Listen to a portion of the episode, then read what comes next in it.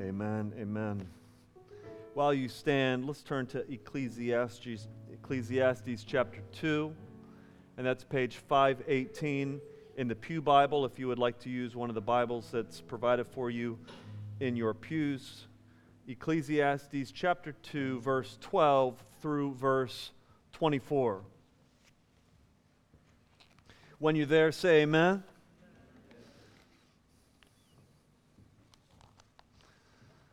Ecclesiastes, Psalms, Proverbs, Ecclesiastes. There it is. Chapter 2, verse 12 through 24, or 26 rather.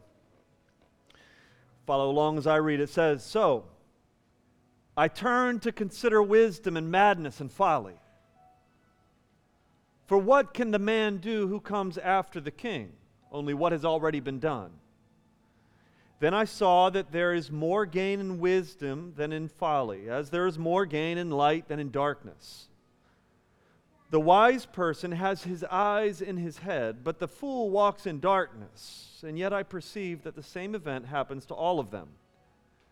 Then I said in my heart, What happens to the fool will happen to me also. Why then have I been so very wise? And I said in my heart that this is also vanity. For of the wise as of the fool there is no enduring remembrance, seeing that in the days to come all will have long been forgotten. How the wise dies, just like the fool. So I hated life, because what is done under the sun was grievous to me. For all is vanity and a striving after the wind. I hated all my toil in which I toil under the sun, seeing that I must leave it to the man who will come after me. And who knows whether he will be a wise, be wise or a fool? Yet he will be a master of all for which I've toiled and used my wisdom under the sun. This also is vanity. So I turned about and gave my heart up to despair over all the toil of my labors under the sun, because sometimes a person who has toiled with wisdom and knowledge and skill must leave everything to be enjoyed by someone who did not toil for it. This also is vanity and a great evil. What is a man from all the toil and striving of heart with which he toils under the sun? For all his days are full of sorrow, and his work is a vexation. Even in the night, his heart does not rest. This is also vanity. There is nothing better for a person than that he should eat and drink and find enjoyment in his toil. This also I saw is from the hand of God. For apart from him, who can eat or who can have enjoyment? For to the one who pleases him, God has given wisdom and knowledge and joy. But to the sinner, he has given the business of gathering and collecting, only to give to those, only to give to one who pleases God. This also is vanity and a striving after wind. This morning, I want to preach on this text, and I'm going to title my sermon, Enjoying the Life We Hate enjoying the life we hate. Would you pray with me one more time as we ask God for his help? Father, we thank you for this text. God, help us understand it today. Help me to communicate with clarity and with passion the meaning and the purpose and the point of this text and apply it to our hearts. I pray, God, that I would speak your truths, not merely my ideas, that you would open us to shape us according to your word. It's in Jesus' name we pray. Amen. Amen.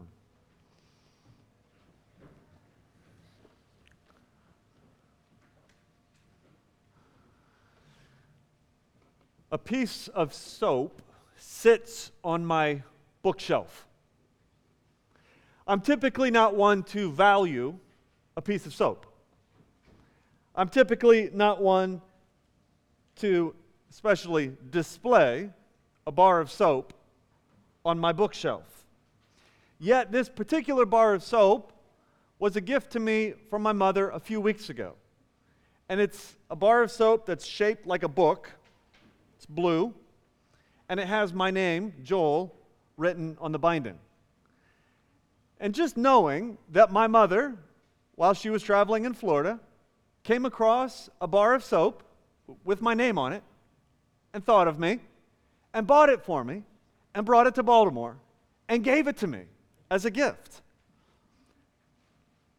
increases the value of the bar of soap to the point where I actually stuck a bar of soap on my bookshelf. Are you with me?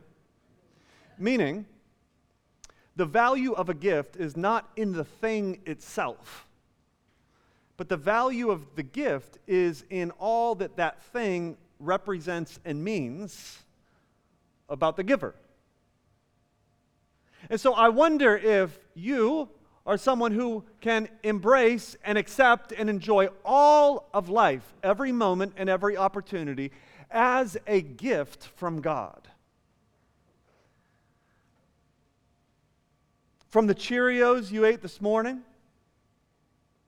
to the cold cut sandwich you'll have for lunch. If we don't understand that these things are gifts from God, then they, were, they, are, they are just things.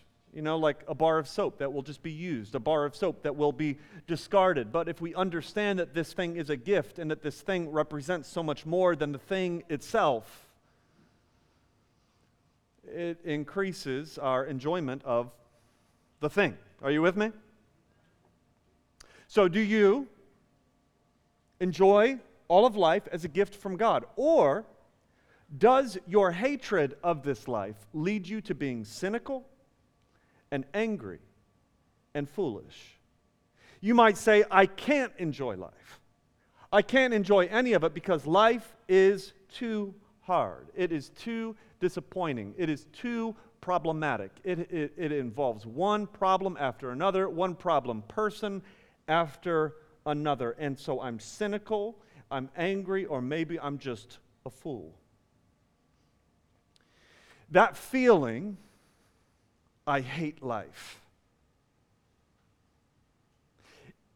is probably a feeling that we all have had in common with each other at one point. You're not alone. As a matter of fact, that may be a feeling that is, uh, has been felt that ties us together with almost every human ever. You know, whether it is the stress of trying to get your kids dressed and get to work on time, whether it's the pressures at work, whether it's the problems with your schooling, whether it's the, the fact that you're not making enough to pay the bills, we all have had this point in life where we say, I hate this life. And whether we verbalize it or not, we feel it, don't we?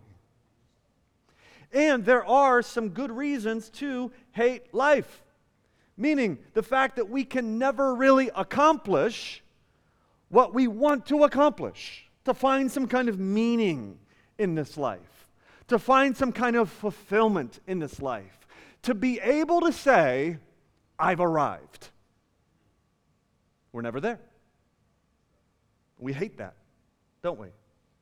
The fact that success, no matter how much success you attain, it's never enough to fulfill you. So, the question I want to ask this morning is this Can we enjoy the life that we hate? It's kind of a weird question, isn't it? Just track with me. We're in a series in the book of Ecclesiastes.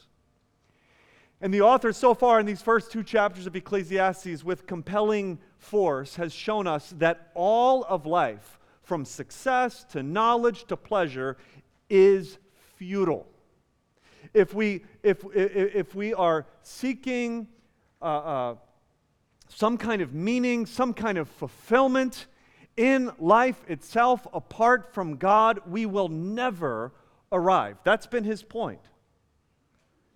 And then he gets into this, the, these 14 verses, which are kind of like a hinge verse, uh, a hinge passage for us, as he turns the corner slightly and starts pointing our attention directly toward God. And it's really a, a strange passage in that we see a contrast in the passage itself. In verse 17, the author says, I hated life. But then we keep on going, and we get to verse 24, where he says, There's nothing better to enjoy life, to eat, drink, and find enjoyment in your work. And he says, This is from the hand of God, meaning this is a gift from God. So, does he hate life? Or does he enjoy life? Now, I think the passage is absolutely brilliant. And I hope that in the next few minutes I can communicate some of the genius of this passage and apply it to your own life so that you might actually enjoy life. In 14 verses, what we see is that the proper hatred of life, hating certain aspects of life, can actually lead us to properly, rightly enjoy life. Meaning, God does not want to leave you a grumbler. God does not want to leave you complaining about your life.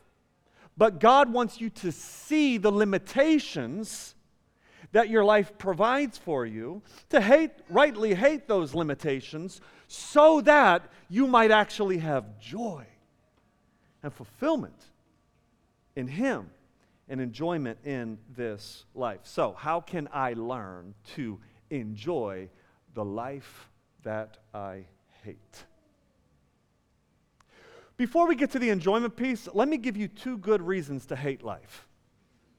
All right? Not your typical Sunday sermon. Two good reasons to hate life. But we see it in the passage here, verse 12 through 17. Number one, we hate life for its brevity. Hate life for its brevity, meaning the fact that lo- death is looming over all of us.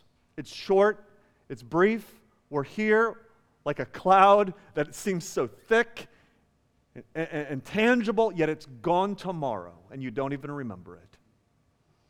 Hate life for its brevity. Verse 12.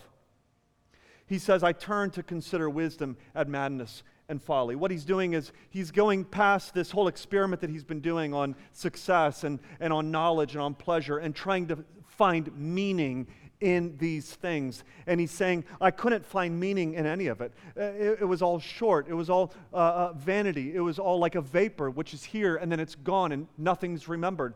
And, and so then he says, So I turned, I turned my attention to consider wisdom and folly. Meaning, he goes on to say, should I live a life of wisdom?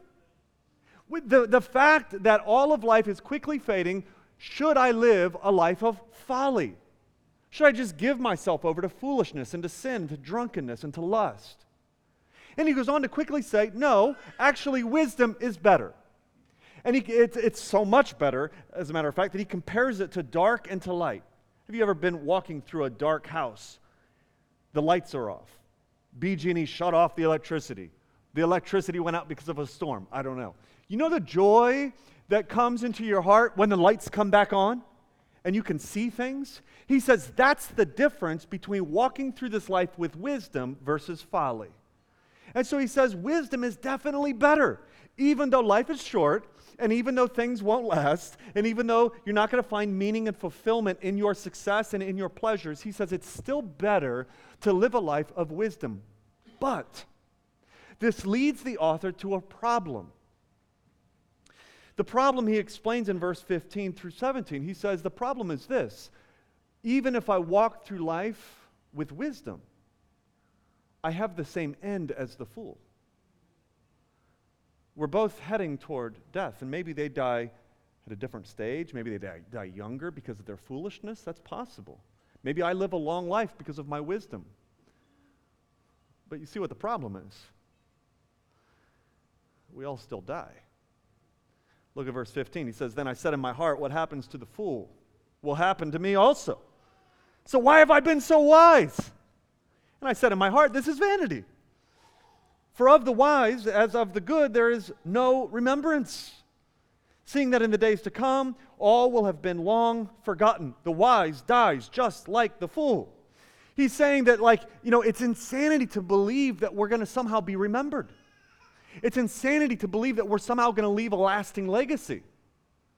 Because even the greats, he's saying, are forgotten along with the fools. And so you're striving so hard for greatness, for what purpose? So, verse 17, he, he concludes, he says, So I hated life. Because what is done under the sun was grievous to me, for all of it was vanity and striving after the wind. He's saying, I'm not okay with this. He's saying, I don't like this. He's saying, if I'm placing my hope in what I can achieve in this world, and at the end of the day, I just die, that sucks. That's his point. Amen? So hate life for its brevity. Second reason, good reason to hate life in the text here is hate life for its futility. Verses 18 through 23. In verse 18, he hates his, or he repeats his hatred of, uh, uh, uh, of this, this life. He says, I hated all my toil in which I toil under the sun, seeing that I must leave it to the man who will come after me. And, to, and, and who knows whether he'll be wise or a fool? Yet he will be the master of all for which I toiled and used my wisdom under the sun. This also is vanity. What he's saying is, is, is that he's going to acquire and accumulate, and you're going to accumulate and acquire, and then at one, some point you're going to die and leave everything that you've acquired to someone else who didn't work for it. And what makes it worse for him is that we don't know if that person that's going to take our stuff and benefit from our wisdom and our work is a wise person or a fool. I mean, just think of this church building. We work to renovate it, and here we are, a congregation that's sitting in it, but one day another congregation will sit here that comes after us. None of us will be part of that. And they will benefit from the work that we did. And what he's saying is, what makes this hard is that we don't know if they're going to be wise or foolish. I know of a lot of great ministries that were great about 100 years ago, and now in the same building, using the same resources, the same seeds that those, that ministry planted, uh, is, is now a church that's not even preaching the gospel, that has completely lost the gospel. Uh, uh, resources used by a fool. And he's saying this, this makes life kind of miserable. The fact that we don't know whether or not the person who's coming after, after us will steward what we've done. Or think of the wise man who leaves an inheritance to his child, and his child is a fool and uses that inheritance only for uh, drug addiction and alcohol and parties and, and, and selfish consumption. He's saying this, this reality is, is, is miserable to me. Again, a very biblical concept. It sucks. Are you with me? That's what he's saying. I, I hate this about life. So, verse 20, he says, So I turned and, and I gave up my heart to despair over all the toil of my labors under the sun, because sometimes a person who has toiled with wisdom and knowledge and skill must leave everything to be enjoyed by someone who did not work for it. This also is vanity and a great evil.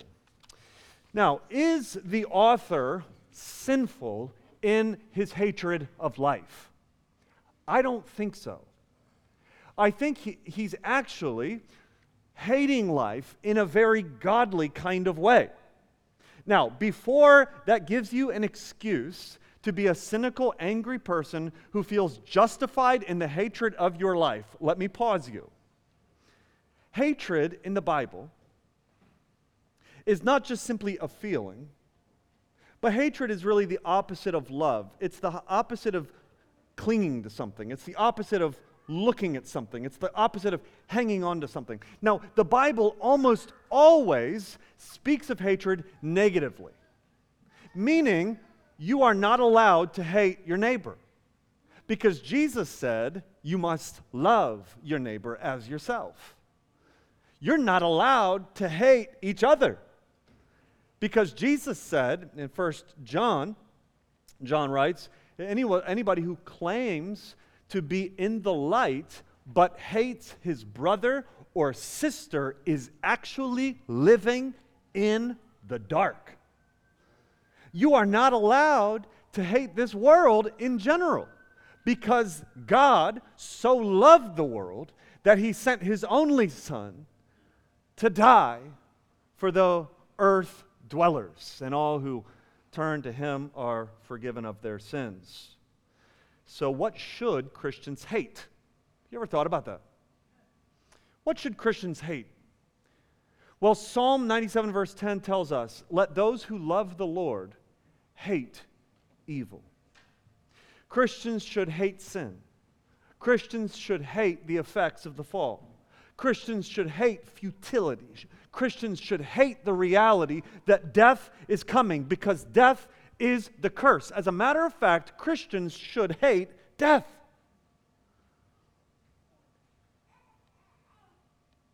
This is why, by the way, Christian cliches never work. When God opens the door, he opens, uh, when God closes the door, he opens a window, someone might say. You're never more safe than when you're in God's will. Let go and let God. God will give you, God will not give you more than you can handle. God helps those who helps themselves. Christian cliches don't work because Christian cliches don't recognize and understand and hate the darkness and the ugliness of life. For example, if your friend loses a job due to discrimination and you say to that friend, when God closes a door, he opens a window, they'll say, Are, are you serious? Like, I just got fired over discrimination, and you're just going to give me some cliche as if it's okay? as if it's not, hate, uh, uh, not uh, okay to hate what is evil, to look at darkness, to look at wickedness, and to say, that sucks. You know, or or if uh, an, another friend is, is depressed, if you are depressed to the point of even having suicidal thoughts, and someone comes along and says, Oh, God will never put more on you than you can handle. That's just not true. That's not biblically true from the Bible. Sometimes there is more on us than we can handle.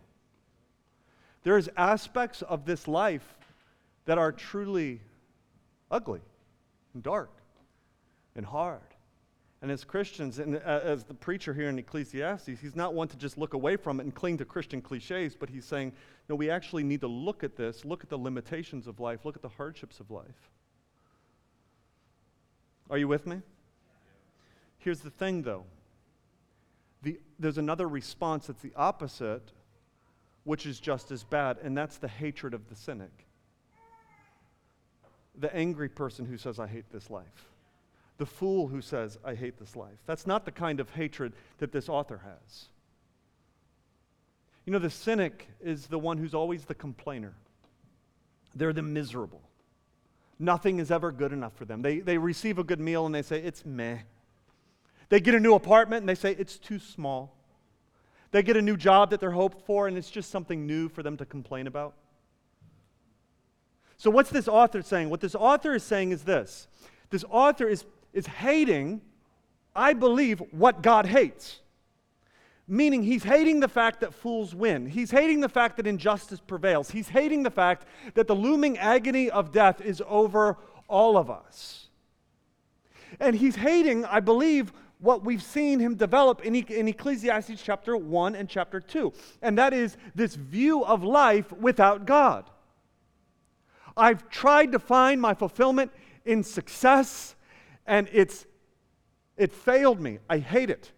I tried to find my fulfillment in knowledge, and it did not succeed. I hate it. I tried to find my fulfillment in pleasure, and pleasure just went through my fingers like sand, and I've got nothing left. I hate it. Zach uh, Eswine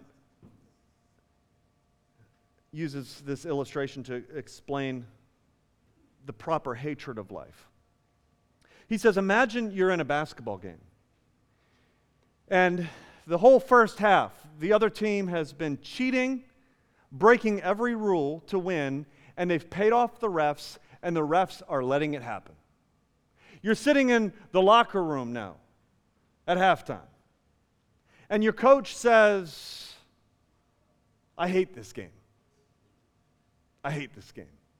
Now, he's got a couple different responses. He could say this Hey, team, I hate this game. This is what we're going to do. We're going to lower our own standards and we're going to break the rules and we're going to cheat as well in order to try to win. No, that's the fool. He could say, hey, I hate this game. Basketball is a terrible game. Let's just quit basketball altogether. That's the cynic. That's the angry person. Now, you can't quit the game. You, you love the game. I hate this game. You see? And so what he says is this He says, I hate this game. This is what we're going to do. We're going to play the best basketball we've ever played in our life. We're going to play with wisdom. We're going to play to win. And even if we lose, we're going to lose with dignity. I hate this game. That's what he says. You see, we are to hate this perversion of what life has become, in which we are on this endless rat race trying to find meaning and fulfillment in something that can never fulfill.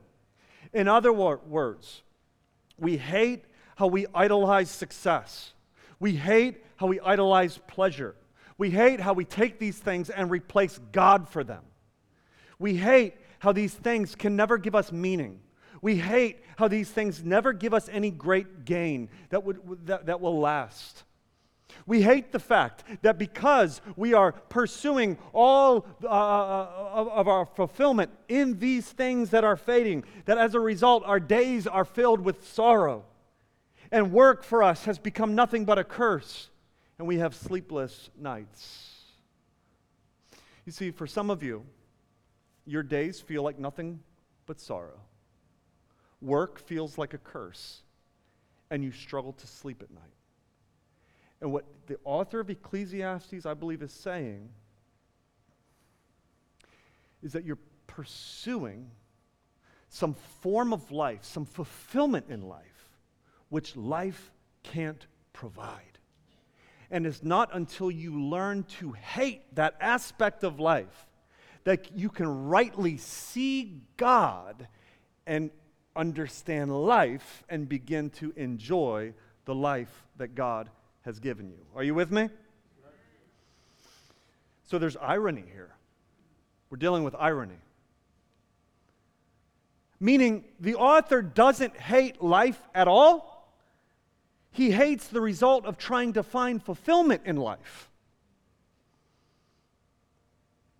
He hates the fact that seeking a legacy keeps him up at night. He hates the fact that trying to be remembered fills his days with sorrow. He hates the fact that trying to find his significance in work makes his work feel like a curse. There's irony here. You see, in the irony, there is great genius here. Meaning, it's not until I truly hate trying to find my fulfillment in this life that I can learn to truly enjoy the life that God has given me. So, the question I want to ask you is this What robs your life of joy? Think of it. What are your joy robbers? It's not life itself, but it's turning life into something that life can't deliver on. I jotted down some robbers of joy. Robbers of joy can be our past regrets. Robbers of joy can be your anger and bitterness because of past harm. Robbers of joy can be your frustration over change that you did not want. Robbers of joy can be sadness of loss that you did not anticipate. Robbers of joy can be your fears of the future. What's going to happen? How's this going to go? Is this going to work? Robbers of joy can be seeking wholeness in your accomplishments. Whereas God, check this out, right now, God has given you food to eat. Well, maybe not literally right now, unless you're like munching on some potato chips.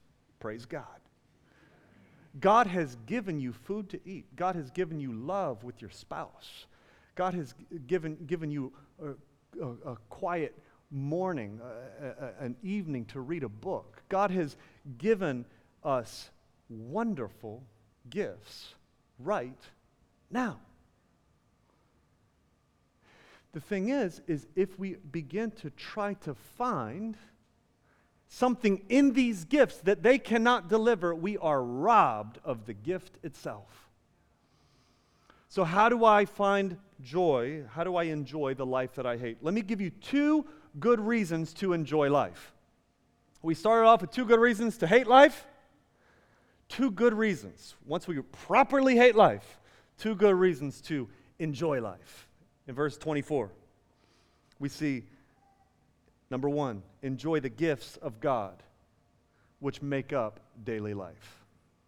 Enjoy the gifts of God which make up your daily life. Look at verse 24 with me. He says, There is nothing better for a person than that he should eat and drink and find enjoyment in his work. This also I saw, he says, as from the hand of God. Don't you see how the author now is turning us to see God? He's bringing in that vertical dimension. And he's saying there's something else that God has given us from his very hand. He's given us food and drink and good, meaningful work. This I saw, he says, is from the hand of God. For apart from God, apart from him, who can eat? And who can have enjoyment? For to the one who pleases, pleases him, God has given wisdom and knowledge and joy. What he's saying is this like, what, what are good reasons to enjoy, enjoy life? Well, let me give you one food. That's a good reason to enjoy life. He's saying, enjoy it. Enjoy it. There's joy in food. What's another good reason to enjoy life? Drink, beverages. Wisdom and knowledge can lead you to finding joy in your beverage as you sip it through a straw even if it's a paper straw. What's another good reason to enjoy life? Work. You say, well, that sounds like the curse. No, work existed before the curse. It did. They were given a job. And you know that there is joy in work. You know that you can find joy in being productive, writing a good response, submitting a project, doing a good deed, whatever it is that you do for work, you know that there is an element of joy in it. But here's the thing if you use food, then you'll never enjoy food. If you use pleasure to try to escape, you'll never enjoy pleasure. If you use drink to try to find some kind of fulfillment, you'll never enjoy drink. If you try to prove yourself through your work, you'll never actually enjoy your work. Meaning, if we take these good things that God's given us and we place them on a pedestal, pedestal, and we say, These are my gods. These are the things where I find fulfillment. These are the things where I escape. These are the things that I need in my life. What we're doing is we're, we're turning them into something that they ought not be. We're turning them into a God that cannot fulfill us. And so we not only miss the enjoyment of the gift, but rather the gift itself becomes endlessly miserable to us because it never fully satisfies. But the gospel changes things. The gospel says, no, there actually is a God that ought to reign the throne of your heart. Meaning, we cannot enjoy because we're trying to find meaning in a life that can't supply. But the gospel of Jesus Christ says that there is fulfillment in Him, that there is fulfillment in Christ, and that these things that we have are gifts that He's given us as reminders that He loves us and that He is present with us. Meaning, only when we trust Jesus with our significance can we actually enjoy all of life. All right, let me use myself as an example. I saw a video of myself, home video.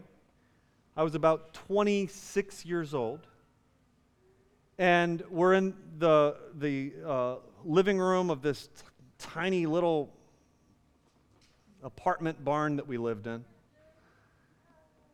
And I'm sitting there in this video on the floor, and I've got my two year old Jaden and baby Eden in front of me.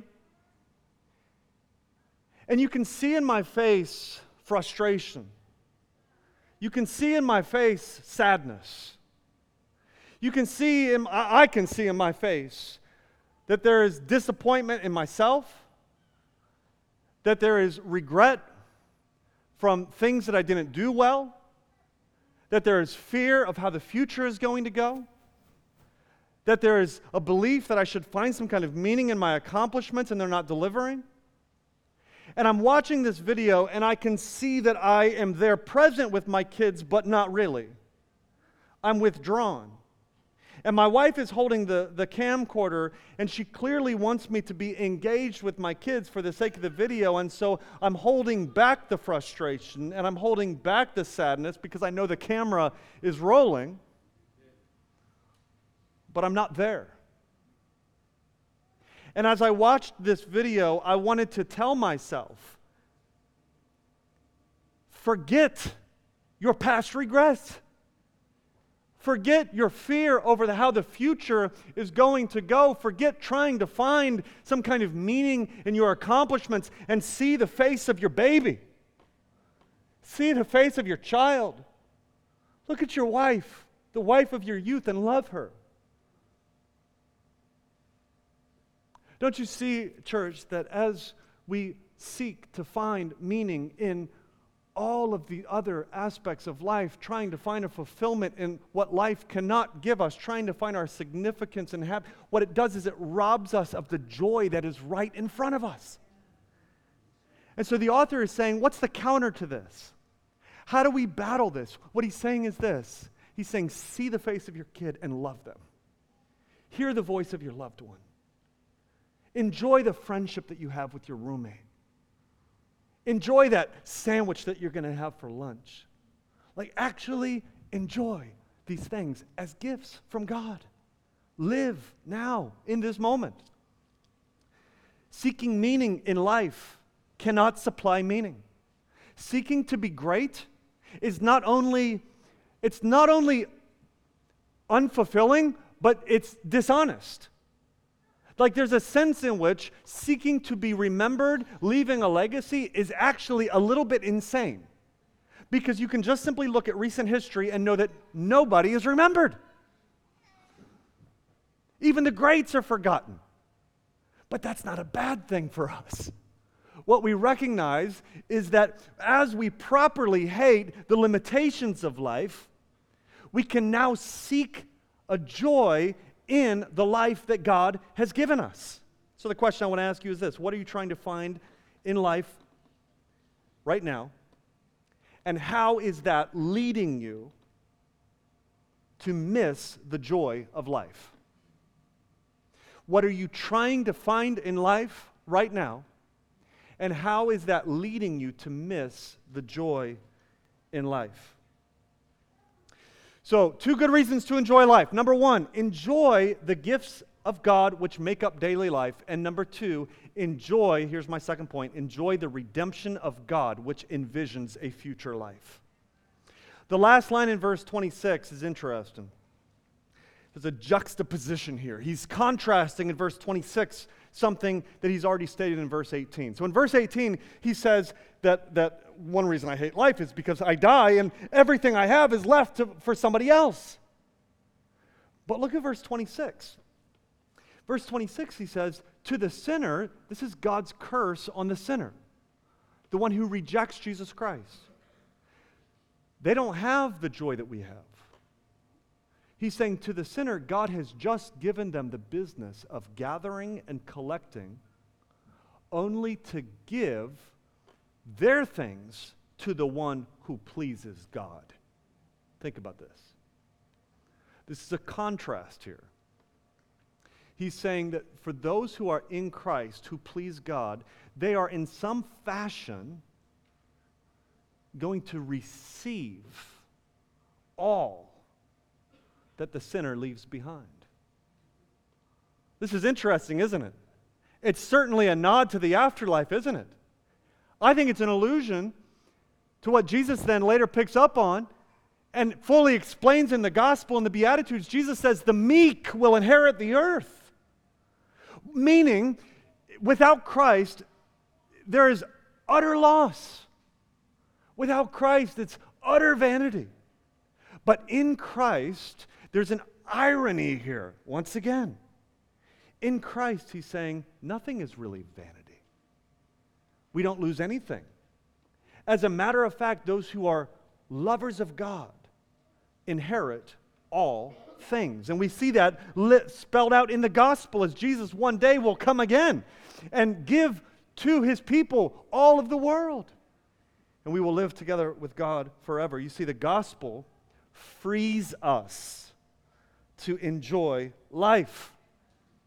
Where you are striving to be right, the gospel comes along and says, first of all, you're not right. You're a sinner. You're actually a helpless sinner in need of a Savior. But there's good news. Jesus lived the life that you should have lived, and He died the death that you should have died. And as you look to Christ, as you turn from your sins and trust in Jesus Christ, Jesus' righteousness is donated to you, and you are forgiven of all of our sins, meaning you, the rightness that we are seeking after, proving ourselves justifying ourselves. All of that is satisfied in Jesus Christ. That's what the gospel says. And not only that, but Christ is coming again. And those who have trusted Jesus will be raised from the dead and will live forever with God in a recreated world and be a recipient of all things and live even disconnected from the presence of sin. You see, the gospel says you are accepted completely. And so you don't need to try to find acceptance in these things. The gospel says you are fulfilled completely, and so you don't need to try to strive for fulfillment in these things. Meaning, these things of life the things that you currently have, the opportunities and moments that are yours, these things are no longer vehicles to take you to your idealistic location, but rather that location, that destination is achieved in Jesus Christ.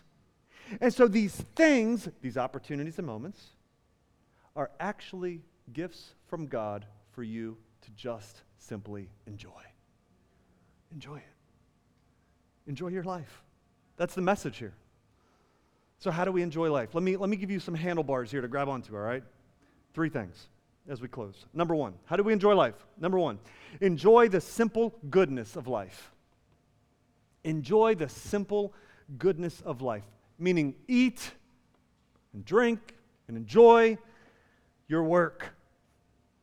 When you get up tomorrow morning, enjoy that opportunity. enjoy all of life. Enjoy the quiet of a morning. Enjoy, enjoy the, the changing seasons. Enjoy the, the voice of your child. Number one, enjoy the simple goodness of life. Number two, enjoy the simple goodness of life, listen to this, in the moment. In the moment, right now. The moment that God has given you. And in the moment is, is the author's implied key here. Instead of this kind of broad, ethereal, trying to find some broader, bigger meaning in life, he's saying just live in the moment and enjoy the blessings and the opportunities of that moment to eat and drink, etc. Stop looking past it. Stop looking to your past hurts and your brokenness. Stop looking to your uh, future concerns and your worries or your intended goals, but just simply live and enjoy the moment that God has given you. I think he's saying stop trying to create a legacy for yourself. Stop trying to be seen as great and see the face of your child and recognize how beautiful that face is. What a gift. Enjoy the simple goodness of life in the moment. And thirdly and lastly, enjoy the simple goodness of life as a gift from God he says this too is from the hand of God. Meaning these things are God's gifts to us.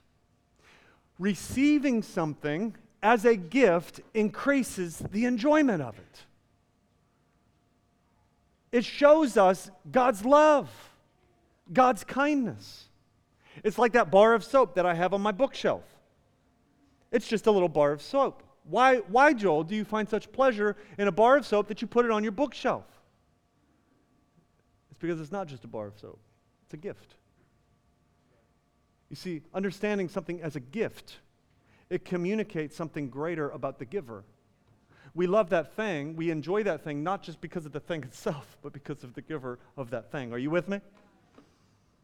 The giggle of your child, the cup of coffee, the new friendship that you just made, the pizza coming out of the oven, writing a good email, submitting a project, listening to a lecture in school. All of these moments are gifts from God given to you to enjoy. Even in this very moment, it's a little warm in here right now. At least it is for me up here. But heat on a brisk fall day, it's a gift from God. The leaves changing, beauty in creation, it's a gift from God. Surrounded, you are surrounded by people right now. Real lives, real people with real stories and real faces. And they actually want to know you, and imperfectly, they want to love you. What a gift of God that is. And we're going to miss it.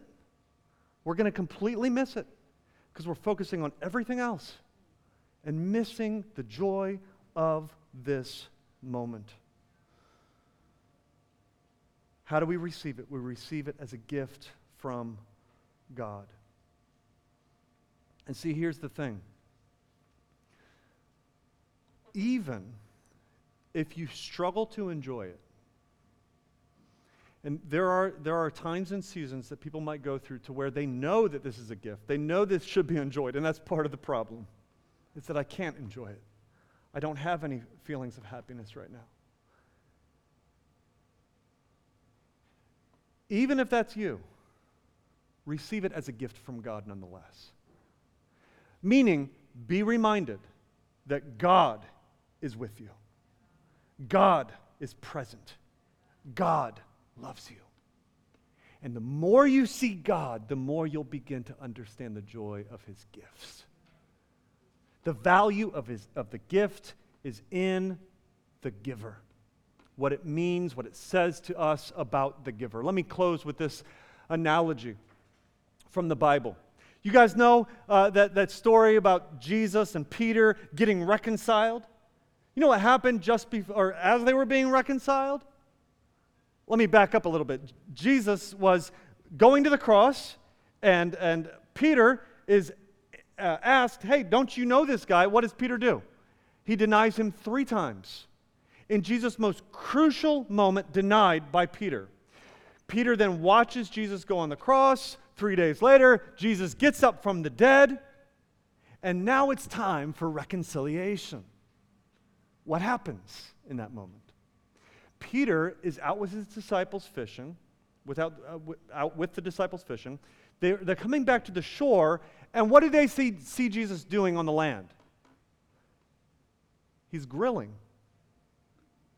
he's making some breakfast. And they get to they get to the shore. This is what reconciliation looks like. In john chapter 21 jesus takes the food and he says hey have some breakfast. He goes on to say that he took the bread and he gave him uh, he broke it and gave it to them to eat.